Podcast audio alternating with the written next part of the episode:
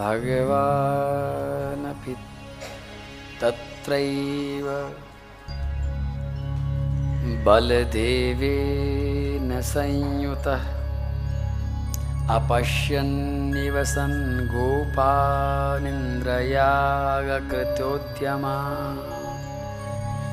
तदभिज्ञोऽपि भगवान् सर्वात्मा सर्वदर्शन प्रस्रयावनतो पृच्छत्। वृद्धानंदपुरोगमा श्री सुखदेव जी महाराज, गोवर्धन लीला का वर्णन सुना रहे हैं। मैं भी बहुत उत्साहित हूँ। आप भी सुनिए, क्योंकि अभी आपने थोड़ी देर पहले सुना कि गिरिराज जी की कृपा से ही ये सब हो रहा है। बोलो, गिरिराज महाराज की जय। इंद्र की पूजा हुआ करती थी। परंपरा से चली आ रही थी। परंपरा बहुत अच्छी होती है, यदि उसको समझ करके किया जाए तो। उसके अंदर के रहस्यों को भी जान लेना हमारे लिए बहुत ज़रूरी है, नहीं तो कई बार परंपरा रह जाती है और परंपरा अपना रूप बदल देती है। उसकी आत्मा कहीं खो जाती है, सत्य कहीं छिप जाता है। आडंबर रह जाता है। श्री कृष्ण गैया चरा करके लौटे थे। मैया इंद्र के यज्ञ की तैयारी करा रही थी। बड़े बड़े कढ़ाई चल रहे थे बड़े बड़े व्यंजन बन रहे थे, सब गोपियाँ काम में व्यस्त थीं। आज पहली बार ऐसा हुआ कि यशोदा ने कन्हैया का स्वागत नहीं किया। स्वागत मतलब हृदय से लगा करके, दुलार करके, लाड़ करके, नहीं तो मैया तो ऐसी बावली रहती है। उसको चिंता रहती, मेरा लाला भूखा है, मेरा लाला थक गया है, मेरे लाला को कहीं नज़र तो नहीं लग गई है। मेरे लाला को कहीं किसी गैया ने पूछ तो नहीं मार दी है। कितनी सारी बात। लेकिन आज मैया ये इंद्र की यज्ञ की तैयारी में थी। जैसे ही कन्हैया ने आवाज़ लगाई, मैया मैया ने सूखा सा जवाब दे दिया। यहाँ मत आना। ये शब्द पहली बार मैया ने बोले होंगे। मैया, क्या हुआ? यहाँ देवता की तैयारी हो रही है, देवता का यज्ञ हो रहा है। जाओ जाओ जाओ। यहाँ मत आओ। कन्हैया ने बलराम जी की तरफ़ देखा, दादा, ये क्या हो गया मैया को? मैया, आओ आओ आओ, कहने वाली, जाओ जाओ जाओ, कह रही है। दादा ने कहा, देवता का यज्ञ हो रहा है। कन्हैया बोले, ये देवता है कि लेवता है? जो हमारे और हमारे मैया के बीच के प्रेम को ही ले उड़ा। देवता तो देने वाला होता है। दादा बोले, देख, ज़्यादा बात मत कर, नहीं मैया, इस समय टेंशन में है, कहीं दो थप्पड़ धर देगी, उठा करके चल यहाँ से। मैया ने कहा, जाओ जाओ जाओ, बाबा के पास जाओ, बाबा के पास तुम्हारे लिए मैंने कलेऊ रख दिया है। अच्छा आज के दिन की बड़ी विचित्र बात है कि कन्हैया की छाक भी आज जंगल में नहीं पहुँची थी। खैर, कन्हैया बाबा के पास आए। बाबा से जाती सबसे पहले कन्हैया ने पूछा, बाबा, क्या हो रहा है? दादा, बाबा ने कहा कि, देख, कन्हैया, क्या हो रहा है, क्यों हो रहा है, कैसा हो रहा है, तुझे क्या मतलब? तू तो देख, चुपचाप हाथ धो, मुँह धो, भूख लग रही है, कुछ खा, खेल, आराम कर। लेकिन कन्हैया ने कहा, बाबा मैं आपका लाला हूँ। अब मेरे से आप कुछ छिपाओगे तो हो नहीं। छिपाने लायक कोई बात भी नहीं होनी चाहिए। तो मुझे बता तो दो कि हो क्या रहा है घर में? जब इस तरह से पूछा तो बाबा ने कहा कि इंद्र का यज्ञ हो रहा है। इंद्र के यज्ञ की तैयारी हो रही है। बहुत दिन में खूब सारे सामान भोग लगाते हैं। अब कन्या ने पूछा, ये क्यों हो रहा है? क्या हो रहा है तब तक तो ठीक है, क्यों हो रहा है? अब क्यों का जवाब बाबा क्या दें? बाबा ने कहा कि परंपरा है। चली आ रही है, बुज़ुर्गों की परंपरा है। तो परंपरा जब चलती तो ऐसी चलती रहती है कई बार। उसमें जब तक क्यों का हम प्रश्न चिन्ह नहीं लगाएँगे, तब तक परंपरा बिगड़ती चली जाती है। एक गाँव में एक बार किसी ने भोजन कराने के लिए सबको बुलाया। और सब लोग भोजन करने बैठे। लड्डू, पूड़ी, कचौड़ी, सब्ज़ी, रायता खाते खाते किसी एक आदमी के दांत में कुछ फंस गया। उसने लड्डू परोसने वाले से कहा कि भैया वो दांत में ये फंस गया है, कुछ तिनका या कुछ कुचरनी कुछ है क्या? उसने कहा, लड्डू है मेरे पास में, कुचरनी नहीं है। क्या बोलते? टूथ ब्रिक उसने फिर सब्ज़ी वाले से कहा, सब्ज़ी वाले ने कहा, मेरे पास सब्ज़ी है, टूथ ब्रिक कहाँ से लाऊं? फिर कचौड़ी वाले से कहा, पूड़ी वाले सबसे कहा। अब वो सबसे टोका टाकी करता रहे और सब परेशान होते रहे। उसको देख करके बगल वाले को भी बड़ा कौतूहला उसने, उसके फंसा कुछ नहीं था। उसने मांगना शुरू कर दिया कि टूथपिक देना जरा। किसी के घर की व्यवस्था को बिगाड़ने में कुछ लोगों को मज़ा आता है। तो कुछ लोगों को ऐसी शरारत सूझ गई कि अब हर आदमी को ऐसा लगा कि सारे इंतज़ाम तो बहुत बढ़िया हैं, इनके यहाँ टूथपिक नहीं है। तो जब देखो वो जो मालिक बेचारा हाथ जोड़ के साहब कुछ लाएँ क्या, बोले, टूथपिक लाओ। अब टूथपिक थोड़ा इंतज़ाम ही नहीं किया था बेचारे ने। लड्डू है, पूड़ी है, सब्ज़ी है, नमक है, कुछ। भैया, चीनी कम है बोलो, नमक कम है बोलो, लेकिन टूथपिक कहाँ से लावें और एक हो तो एक नहीं दस दस मांग रहे हैं। उसको परेशान कर दिया। उसके भी माथे में तो दर्द हो गया, लेकिन रात को जब वो सोने लगा तो अपनी पत्नी से बोला कि, अगली बार जब इस गाँव वालों को खाने के लिए बुलाऊँगा ना तो हाँ लड्डू तो बनवाऊँगा डालडा में। देसी घी का लड्डू बनाता हूँ, इतना पैसा खर्च करता हूँ, उसकी तो कोई बात नहीं। और टूथ ब्रिक टूथ ब्रिक करते आना तो अगली बार तो ध्यान दिला दिए मेरे को कि सबके लिए एक एक पीतल की टूथ ब्रिक बनवा करके मंगा दूँगा। अगली बार जब पत्तल परोसी गई तो सबसे पहले हाँ पूरी बाद में लड्डू पहले टूथ ब्रिक लो जी।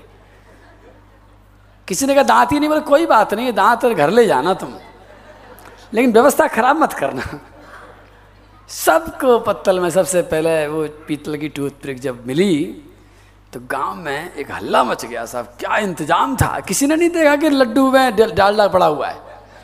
किसी ने नहीं देखा कि पूरी काय में तल रही है? लेकिन टूथपिक पर ध्यान सबका गया। सबने बड़ी तारीफ़ की, अरे साहब, क्या इंतज़ाम था? दांत कुचरने के लिए भी साहब उन्होंने और घर तक के लिए दे दिया। घर में कुचरते रहो बैठे बैठे बड़े लोग खुश।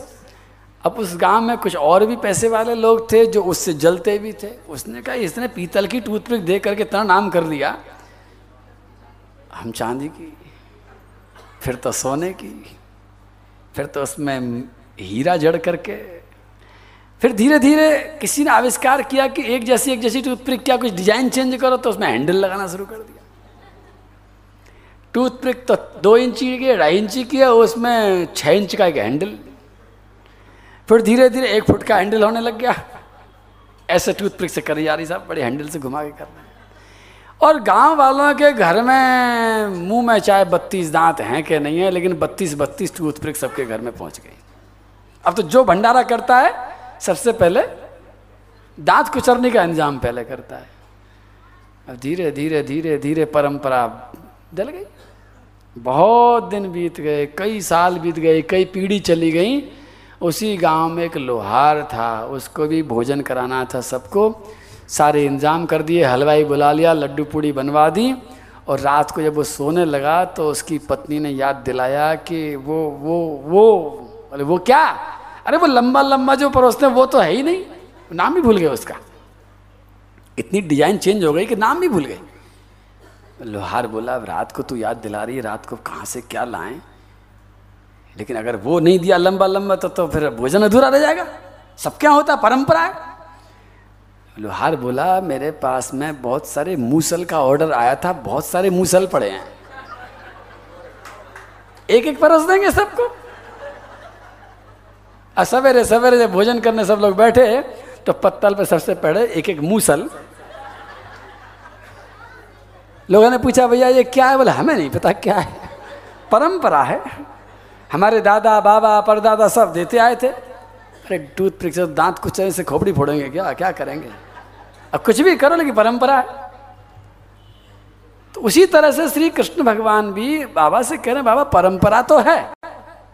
इंद्र का यज्ञ कर, क्यों करते हो? अभी बता तो दो कम से कम। भवताम किम विचारिता। ज्ञावा ज्ञावा च कर्माणी। जनो य मनुतिष्ठति। विदुषा कर्म सिद्धि तथा नाविद सो भवेत। तत्र तावत क्रियायोगो भवताम किम विचारिता? अथवा लौकिक स्तन में पृछता साधु भण्यताम बाबा, आप जो कुछ कर रहे हैं, वो आप विचार करके कर रहे हैं, बिना विचार ही कर रहे हैं।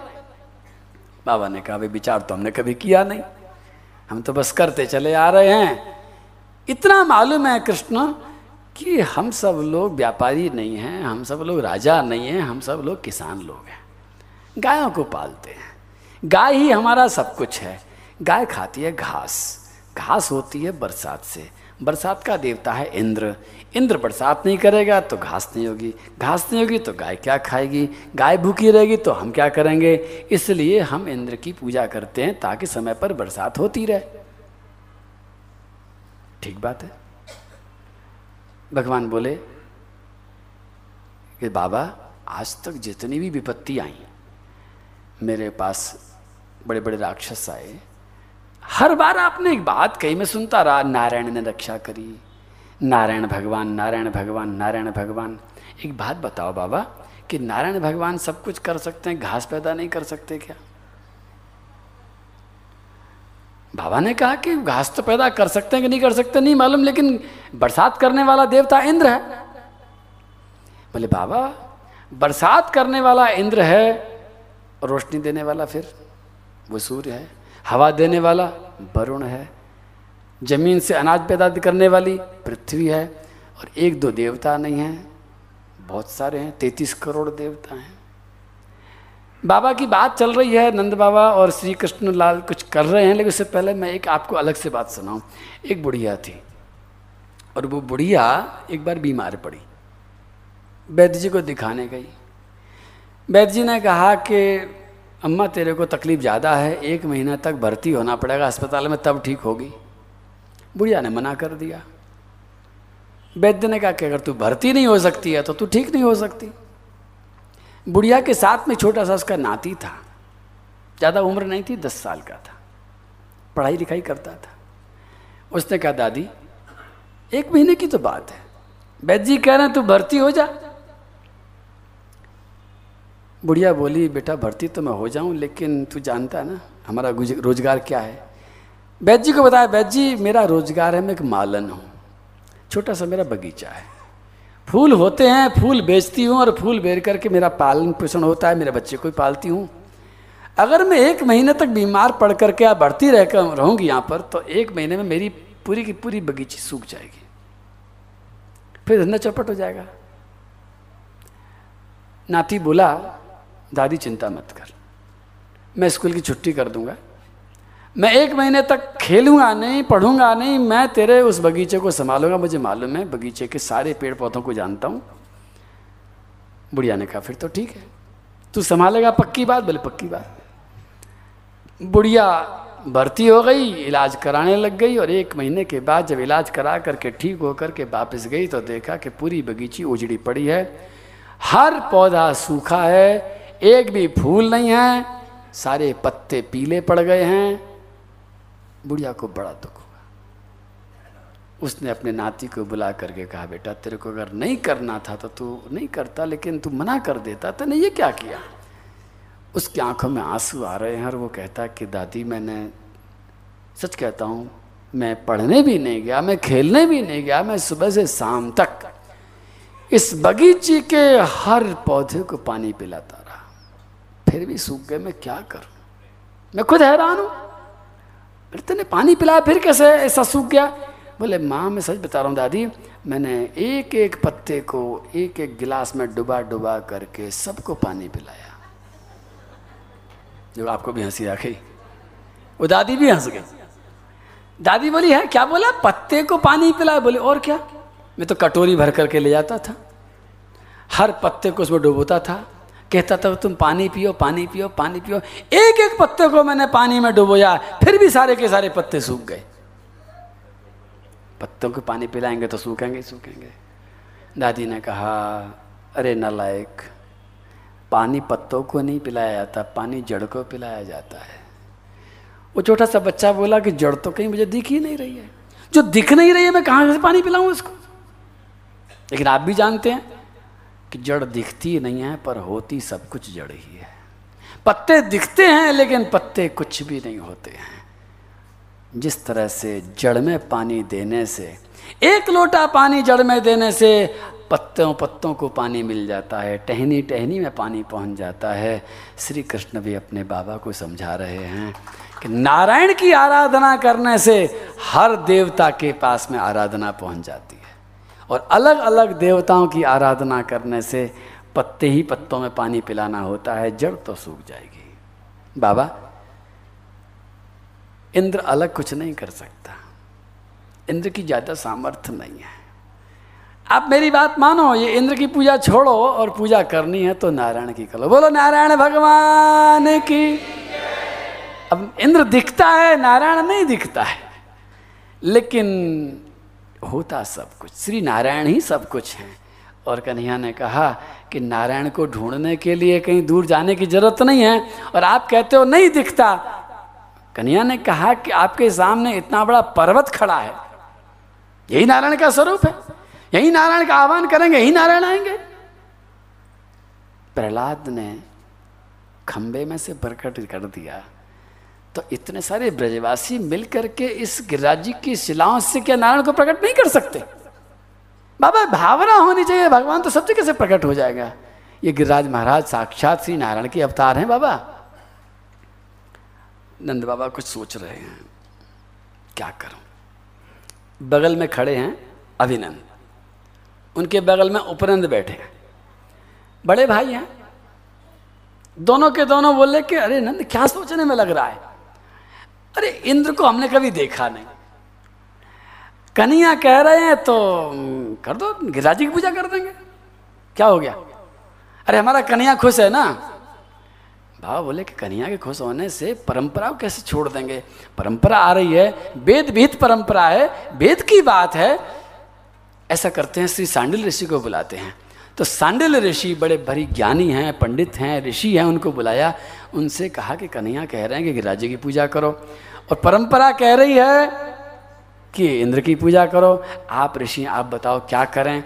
सांडिल ऋषि ने कहा कि श्री कृष्ण ही धर्म है श्री कृष्ण ही सत्य हैं। ये जो कहते हैं वही सत्य है, वही धर्म है, वही करने लायक है। परंपरा को भूल जाओ, जो ये कहें वही कर डालो। और बस संडल ऋषि के सामने तो फिर कोई बोला नहीं। सबने सुन लिया सबने निर्णय कर दिया और यशोदा जी के पास और गोपियों के पास समाचार पहुँच गया कि लड्डू तो और बनाओ, पकवान तो और बनाओ, लेकिन ध्यान रख लो, देवता बदल गया है। अब तक तो बन रहा था ये इंद्र के लिए, अब बनेगा गिरिराज महाराज के लिए। बोलो गिरिराज महाराज। की जय। और ये गिरिराज जी की पूजा की तैयारी खूब धूमधाम से करके अन्नकूट बनाया गया। अन्नकूट का अर्थ होता है, कूट कहते हैं पर्वत को। इतना अन्न, इतना सामान, इतना व्यंजन बनाया कि गिरिराज जी की जो शिखर थे उनके बराबर में एक दूसरा का शिखर तैयार हो गया। इतना सामान ब्रजवासियों ने बनाया और कन्हैया ने कहा कि कन्हैया, नारायण की पूजा करने का सूत्र बाबा एक ही है। श्री गिरिराज महाराज तो अधिदेवत्व के रूप में हमारे सामने हैं।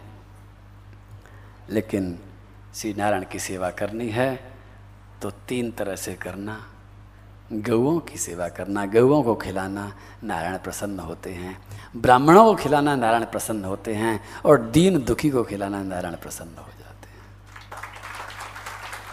इसीलिए मैंने अभी थोड़ी देर पहले कहा था कि गिराज में जाकर के वो दूध की सेवा उस समय कन्हैया ने पूजन किया था, लेकिन आज दूध, नकली दूध न चढ़ा करके इन तीन बातों का ध्यान कर लेना श्री गिरिराज जी की पूजा करने से पहले, श्री नारायण को आराधना करने से पहले और कन्हैया के पीछे पीछे सभी ब्रजवासी लोग सारा सामान ले करके कृष्णस्तन्यतम रूपम गोपविश्रम्भणं गता। शैलोस्मीति ब्रुवन् भूरी बलिमादत बृहद बपू सब ब्रजवासी लोग पहुँच गए, सामान सबने लगा दिया। सबने कहा, भैया, ये तो पर्वती पर्वत दिख रहा है, तेरे भगवान कहीं दिखेंगे क्या? सब कन्या ने कहा, आँख बंद करो, दर्शन देंगे। और सबने आँखें बंद कर ली। श्री गिरिराज महाराज प्रकट हुए। श्री गिरिराज महाराज कोई नहीं थे, श्री नारायण ही थे। और नारायण कौन है? वो कन्हैया ही है। कन्हैया ने अपना रूप प्रकट कर दिया। सबने देखा कि माथे पर मोर पंख भी लगा हुआ है। ब्रकुटी भी वैसी की वैसी है। जैसा कन्हैया, वैसा ही देवता है कन्हैया का। खाली इतना ये छोटा है, वो बहुत बड़ा है। एनलार्जमेंट जैसा लग रहा है, खूब बड़ा है। श्री गिरिराज महाराज को सबने देखा, बड़े मन में प्रसन्नता भी हुई कि इंद्र को तो कभी देखा भी नहीं था, कभी खाता भी नहीं देखा। ये तो भगवान साक्षात प्रकट हो गए। बोले गिरिराज महाराज की गए और गिरिराज महाराज को जब देखा प्रकट होते हुए तो नंद बाबा को चिंता हुई कह रहे कन्हैया, भगवान तो प्रकट हो गए, भोग भी ले आए। और भगवान को भोग लगाने के लिए इतना बड़ा पर्दा कहाँ से लाए? भगवान का भोग लगता है तो पर्दे में लगता है। पर्दा कहाँ से लाए इतना बड़ा? ये तो बहुत बड़े आकाश में जा रहा है इनका मुँह। कन्हैया बोले, बाबा, पर्दे में पराई लोग खाते हैं। अपनों से क्या पर्दा? हमारा भगवान है। अपना गिरराज है। ये पर्दे में नहीं खाएगा बाबा, ये तो हाथ से ले लेकर के खाएगा। और वास्तव में पूरे विश्व में जितने भी मंदिर हैं, जितने भी भगवान हैं, सबको भोग लगता है पर्दे में और गिरिराज जी को भोग लगता है बिना पर्दे के। और आपको ध्यान होगा, आपके बेंगलोर में भी, आपके किसी भी नगर में भी, कि जब दिवाली के दूसरे दिन अन्नकूट का भोग लगता है तो हर मंदिर में बिना पर्दे ही भोग लगता है। उस दिन के लिए सबके पर्दे हट जाते हैं। पर्दा नहीं चाहिए। और इतनी ही बात नहीं, गिरिराज महाराज तो प्रकट हैं तो पर्दे की चिंता तो खत्म हो गई। अब आगे बढ़े श्री नंद बाबा हाथ में बहुत बड़ा लड्डू का टोकरा लेकर के आगे बढ़े तो गिरिराज महाराज ने दोनों हाथ आगे कर दिए और पूरा का पूरा लड्डू का भगोना पूरा लिया हाथ में और मुँह खोला का सारा का सारा लड्डू अंदर चले गए।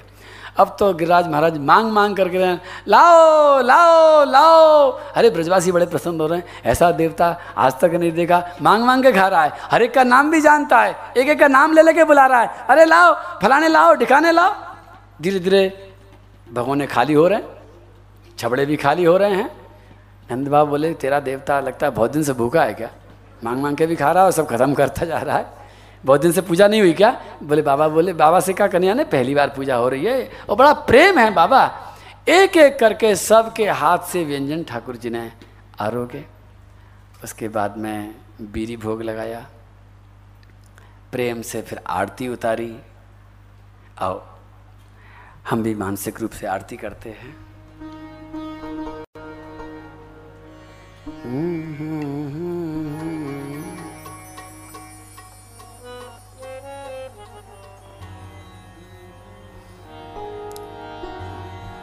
गोवर्धन सालिग्राम, जय गिरिराज हरे, जय गोवर्धन त्यु जगबंद काय विशाल हरे।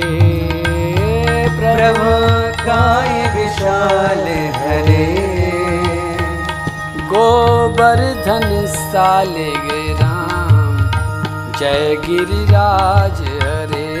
गोवर्धन साल राम। जय गिरिराज हरे।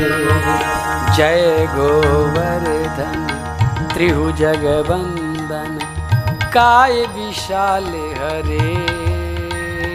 प्रभु काय विशाल हरे? गोवर्धन सालिग राम जय गिरिराज हरे। गोवर्धन साल राम जय गिरिराज हरे। हे ब्रज के तीरथ धाम हे गिरिराज हरे।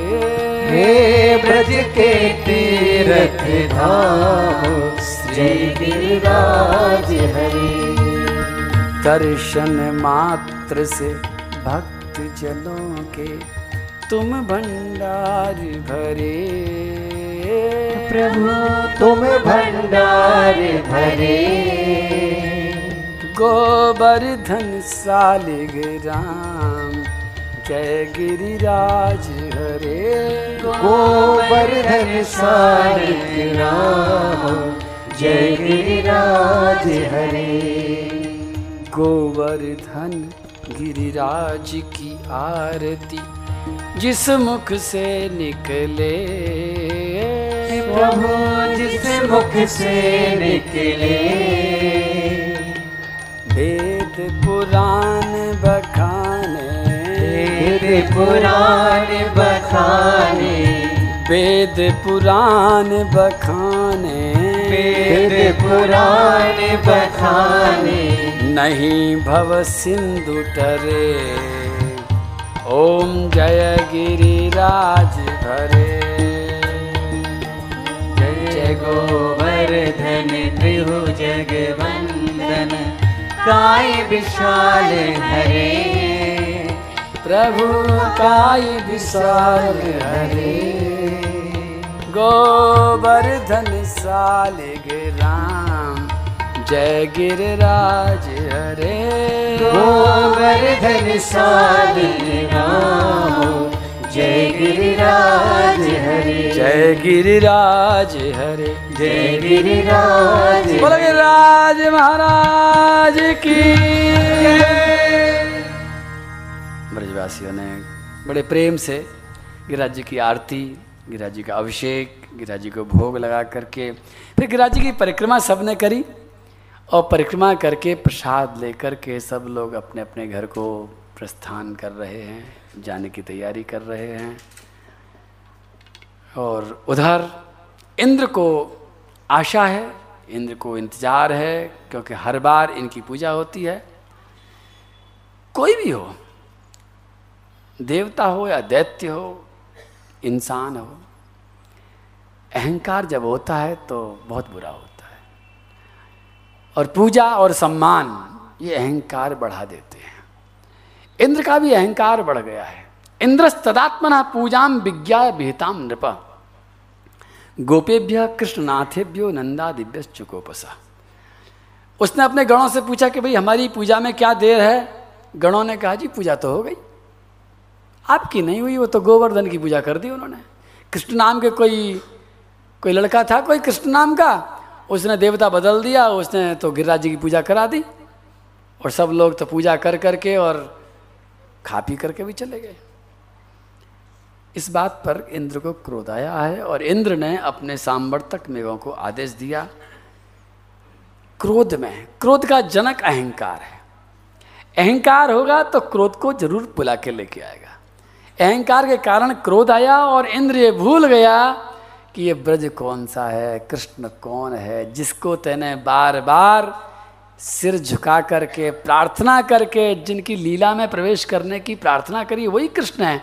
लेकिन जब अंधा होता है ना आदमी, जब आँखों में क्रोध आ जाता है तो संसार को देखने का नज़रिया ही बदल जाता है। फिर सच नहीं दिखता। फिर तो जो हम देखना चाहते हैं वो दिखाई पड़ता है। इस इंद्र को भी सच्चे नहीं दिखाई पड़ रहा है। इसको बस क्रोध में यही दिखाई पड़ रहा है कि मेरी पूजा नहीं करी, अब मैं इनको बताता हूँ। सारे ब्रज को बहाने का आदेश उसने अपने मेघों को दे डाला। ब्रजवासी अभी घर भी नहीं पहुँचे। उससे पहले तो उमड़ घुमड़ करके भयंकर बादल चारों तरफ़ आए हैं।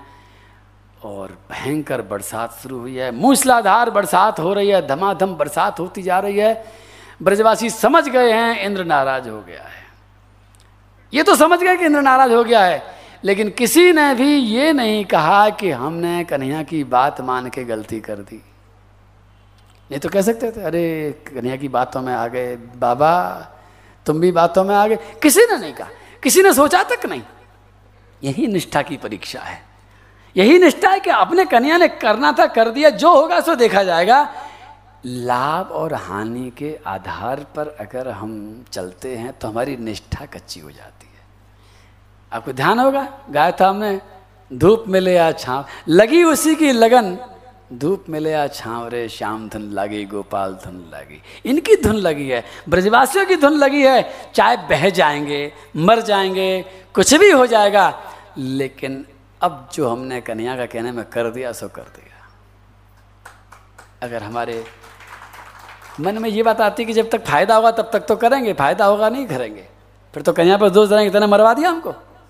ऐसा किसी ने नहीं और सारे की सारी गोपियाँ, जिनको मालूम है कि अब प्रलय आने वाली है, भयंकर बरसात हो रही है। गोप लोग तो भागे भागे कृष्ण के पास इसलिए आए कि कन्हैया अब क्या करें, कैसे बचें? ये बता दो। और गोपियाँ भागी भागी इसलिए आई हैं कन्हैया के पास में कि कन्हैया, हम बचें या न बचें, लेकिन ये दुष्ट तुम्हारा कोई नुकसान न कर दे। हम तुम्हें कैसे बचाएँ, तुम ये बता दो। ये बात सल्य है। गोपियों का भाव है कि बस हम कन्हैया के पास जा करके कन्हैया को ढक लें। ये दुष्ट कंस, ये दुष्ट इंद्र कहीं कन्हैया का कुछ अनिष्ट ना कर दे। लेकिन श्री कृष्ण मुस्कुरा रहे हैं। श्री कृष्ण बोले, ब्रजवासियों, देखो, मैंने तो कुछ खाया नहीं तुम्हारा। तुम्हारा माल खाया न गिरिराज बाबा ने। चलो, गिरिराज बाबा के पास चलते हैं। उन्हीं से कहते हैं, कुछ ना कोई उपाय करेंगे। और भागे भागे श्याम सुंदर आगे। सारे गोपगण पीछे। गोपियाँ पीछे, सबसे कह दिया कन्हैया ने अपनी अपनी गैयाओं को, बछड़ों को, बछड़ियों को, सबको ले आओ। गिरिराज जी के पास उपाय मिलेगा। सब गिरिराज जी की तलहटी में दोबारा आए हैं और श्याम सुंदर ने अपने बाएँ हाथ से जरा सा स्पर्श किया है। श्री राज महाराज उठते चले। बोले राज धरण की जय। मैं दो बार जय बोलूँगा, दो तरह से। एक बोलता हूँ मैं, गिरिराज महाराज की जय। एक बोलूँगा गिरिराज धारण की जाए। गिरिराज महाराज, जिन्होंने अभी दाल भात खाया है, जिन्होंने भोग लगाया है, जिनकी पूजा हुई है, और गिरिराज धारण वो हैं जो गिरिराज को धारण कर रहे हैं। बोले गिरिराज धारण की जय सारी ब्रजवासी गोपियाँ सब अंदर आ गया।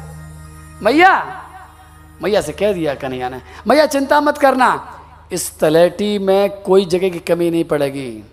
त्रिलोकी आ जाए तो भी जगह की कमी नहीं पड़ेगी। अपनी अपनी गायों को, बछड़ों को, सब लेकर के अंदर अंदर आते चले जा रहे हैं। और कन्हैया उस बड़ा विशाल पर्वत को एक हाथ में, ध्यान रखना, उंगली पर कन्हैया ने नहीं उठाया है, हाथ पर उठाया है। लोग कहते हैं कन्नी उंगली पर उठाया था, लेकिन यहाँ जो वर्णन आता है, बाएँ हाथ पर उस गिराज पर्वत को उन्होंने उठा लिया है, और सबको कन्हैया देखते चले जा रहे हैं। सब लोग आ रहे हैं, भयंकर मूसलाधार बरसात हो रही है और अचानक कन्हैया ने कहा, मैया, आज इस तलेटी के अंदर, इस छाया में आने का एक नियम है, मैया। सबको बता दो। क्या नियम है? बोले, जो भी आए, पहले मुझे देखे, फिर अंदर आए। मैया ने कहा, ऐसा कौन है ब्रजमंडल जो तेरे को नहीं देखता? कन्या बोले हाँ मैया, ये कुछ लोग हैं ऐसे जो मुझे देखते नहीं हैं। कौन है? बोले, देख, वो आ रही ना भाभी। वो मेरे को नहीं देखती। एक बहू आई थी नई नई शादी हुई थी, कुछ दिन पहले ही आई थी दूर गाँव से। उसकी सास ने कहा था कि देख, तेरे घर में रहना है तो मेरी बात मानना। इस नटखट को मत देखना। बस आँख बंद करके रखना। बाहर झांकना मत। उसने कहा, सासू जी, जैसे आप कहोगी वैसे ही करूँगी, मेरे को तो आपके यहाँ पास रहना है, मेरे को उस नटखट से क्या लेना देना? आँख बंद रखूँगी, नहीं देखूँगी? और कन्हैया का तो उद्देश्य एक ही है कि कोई वंचित न रह जाए इस आनंद की बरसात से। लेकिन वह जो कन, भाभी है, कन्हैया की, वो जो बहू है, वो नहीं देखती है। पक्की है। कन्हैया बंसी बजाते हुए आते हैं तो बंसी की ध्वनि कान में पड़ती है। तो कान में जब बंसी की ध्वनि पड़ती तो बंसी खींचती है तो गोपी भागी भागी छत पर जाती है। सास कहती, कहाँ जा रही है? बोले, वो बंसी की आवाज़ आ रही है ना तो बंसी सुनने जा रही हूँ। बोले, कान में उंगली लगा ले। मत सुन। अरे, वही मचार बजा रहा है बंसी, वही कन्हैया ही और कोई नहीं है। वो पहले बंसी बजाता है, फिर मटक मटक करके आँखें मटकाता है और एक बार भी जो देख लेता है, फिर उसको तो होश ही नहीं रह जाता है। मत देख। उसने कान में उंगली लगा ली। अब कन्हैया क्या करे बताओ? आज श्याम सुंदर ने कहा, मैया, देख, वो जो आ रही बोरे को देखती नहीं है। एक बार देख लेगी, तब अंदर आएगी। उसकी सास तो फट अंदर घुस गई, उसका घरवाला भी घुस गया, उसकी ननद भी घुस गई। अब वो आँख बंद करे धीरे धीरे आ रही थी। पूरी चुनरी भीज रही थी, पूरी की पूरी भीजती जा रही थी। आँख बंद करे करे बोली, सासू जी, बताओ क्या करूँ? भीजती रहूँ खड़ी खड़ी, या आँख खोल करके अंदर आऊँ, बताओ क्या करूँ? अब सास अंदर से कह रही है कि, देख, बाहर अगर भीजती रहेगी तो वैसे मर लेगी तू। और आँख फाड़ फाड़ करके देखेगी तो वैसे भी तू बचने वाली नहीं है। एक काम कर थोड़ा सा देख, चवन्नी भर। ज़्यादा आँख फाड़ के मत देखियो। जरा सा देख करके बस दस्तूर पूरा करके अंदर आजू फिर आँख बंद करके मैं तेरे को पीछे पालूँगी। उसने जैसे अपनी पलकों को उठा करके देखा, श्री गिरिराज जी को लिए हुए कन्हैया। त्रिभंग ललित मुद्रा में टेढ़े टेढ़े खड़े हैं। उनका मोर पंख देखा, गिरधारी को देखा और देखते ही उस आनंद के मारे इतना आनंद से हृदय भर गया कि हृदय वो सहन नहीं कर पाया और वो अपने आप को धिक्कारती चली गई कि हाय हाय, मैं अपनी सास की बात मान कर के इस दिव्य आनंद से वंचित रही। अब तक नहीं देखा, बस सोचते सोचते उसका हृदय फट गया।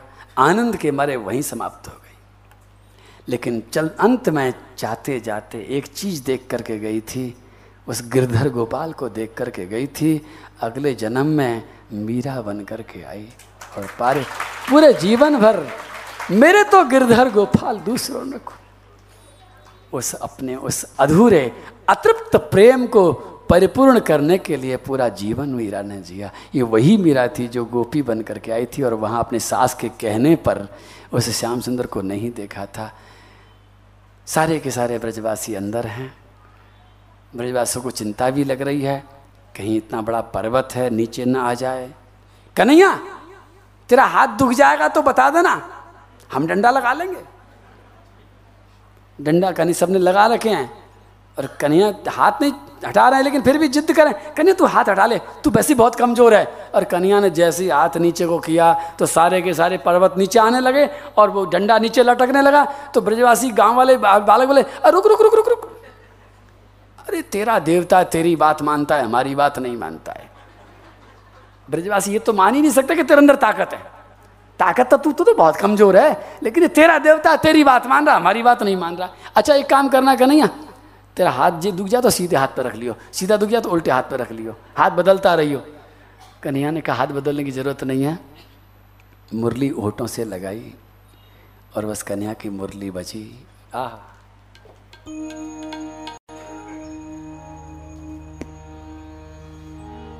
करते रहे भीषण प्रलय, गर्जन गगन पर श्याम घन। धरती पे स्वर घन श्याम की मुरली के लहराते रहे। आप थोड़ी सी देर के लिए डूब जाओ, उस राज्य की तलहटी में। ऐसी लीला कभी नहीं हुई। करते रहे भीषण प्रलय गर्जन गगन पर श्याम घन। धरती पे स्वर घन श्याम की मुरली के लहराते रहे। बढ़ता रहा अभिमान पूरित। क्रोध प्रतिपल इंद्र का गिरिराज को धारण किए। ब्रजराज मुस्काते रहे। बोला कन्हैया लाल गए बढ़ता रहा अभिमान पूरित।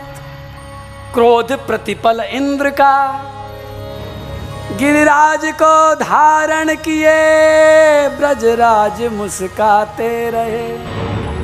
एक होड़ सी लगने लगी फिर, वज्र में और चक्र में। उधर से वज्र के, वज्र का आघात होता है और भगवान श्री नारायण का चक्र घूम रहा है। आकाश मंडल में चक्र परिक्रमा कर रहा है और चक्र के ऊपर शंकर भगवान ने अपने दोनों चरणों को जमा करके, अपनी जटा को खोल करके, चक्र के साथ साथ भगवान शिव घूम रहे हैं। शिव की जटा घूम रही है। आकाश से गिरने वाला पानी जटा में उलझ करके रह जाता है।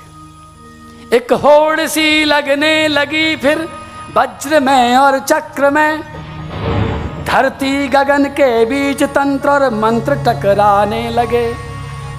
और श्री कृष्ण की शरण में देखो। और श्री कृष्ण की शरण में निर्भय। और श्री कृष्ण की शरण में निर्भय। और श्री कृष्ण की और श्री कृष्ण की शरण में निर्भय। और श्री कृष्ण की शरण में निर्भय। गाते रहे नर नारी हमारो कान्हा। जब कन्हैया रक्षा करते हैं। और श्री कृष्ण की शरण में निर्भय। और श्री कृष्ण की शरण में निर्भय। और श्री कृष्ण की। सामने इंद्र है, बहुत बड़ी देव शक्ति है और तुली पड़ी है बहाने के लिए, तुली पड़ी है विनाश करने के लिए, लेकिन कोई भी शक्ति श्री कृष्ण से बड़ी नहीं होती। और श्री कृष्ण की शरण में निर्भय। और श्री कृष्ण की शरण में निर्भय गाते रहे नर नारी हमारो काना। गोवर्धन गिरधार। हमारो काना गोवर्धन गिरधारी। हमारो कान्हा गोवर्धन गिरधारी। हमारो काना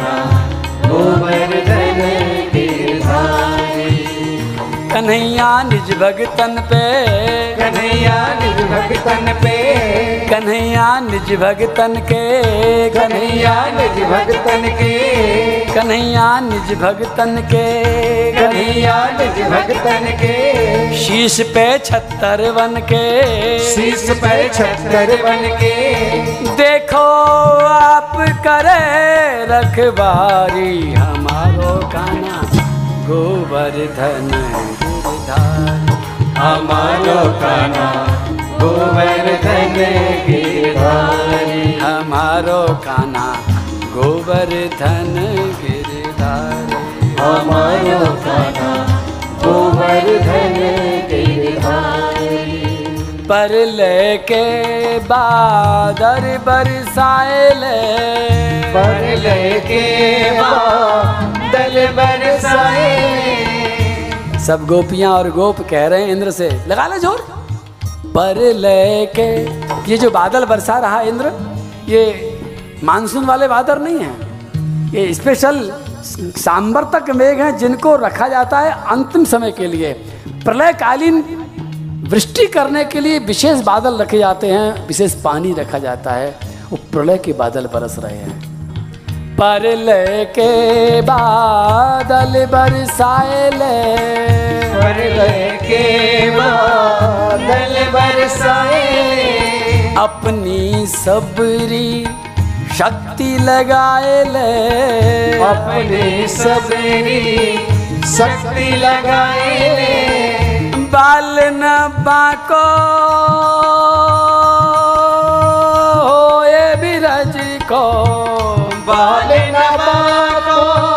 होए बिरज को। बाल न बाको होए बिरज को। बाल नबाको होए बिरज को। जब तक बिरज बिहारी हमारो कान्हा गोवर्धन हमारो काना गोवर्धन गिरधारी। हमारो कान्हा गोवर्धन गिरधारी। हमारो काना गोवर्धन गिरधारी। हमारो कान्हा गोवर्धन गिरधारी। हमारो काना गोवर्धन गिरधारी।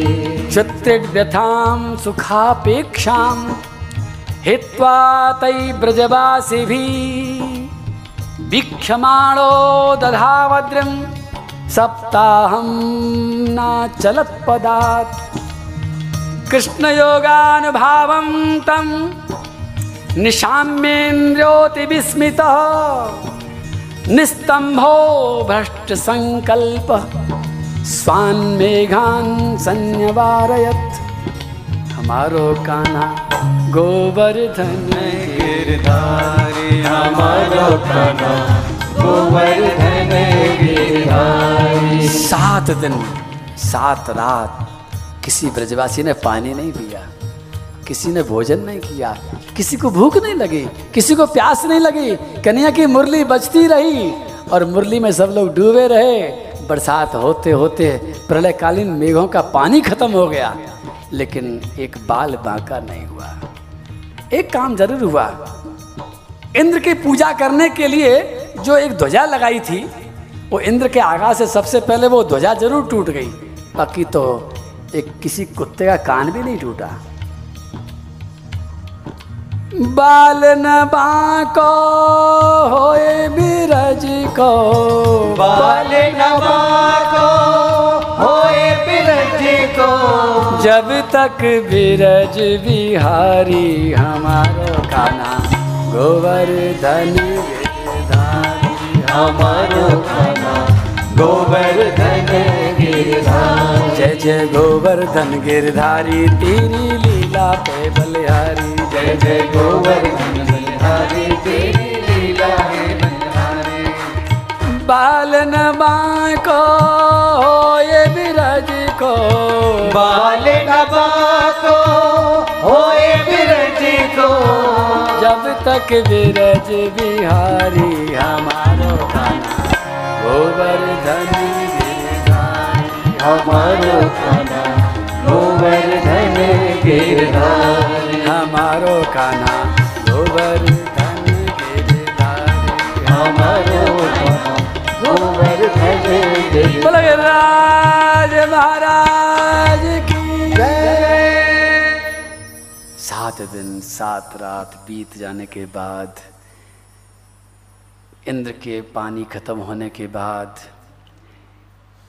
इंद्र का संकल्प असफल होने के बाद निस्तंभो भ्रष्ट संकल्प स्वान मेघान सन्यवारयत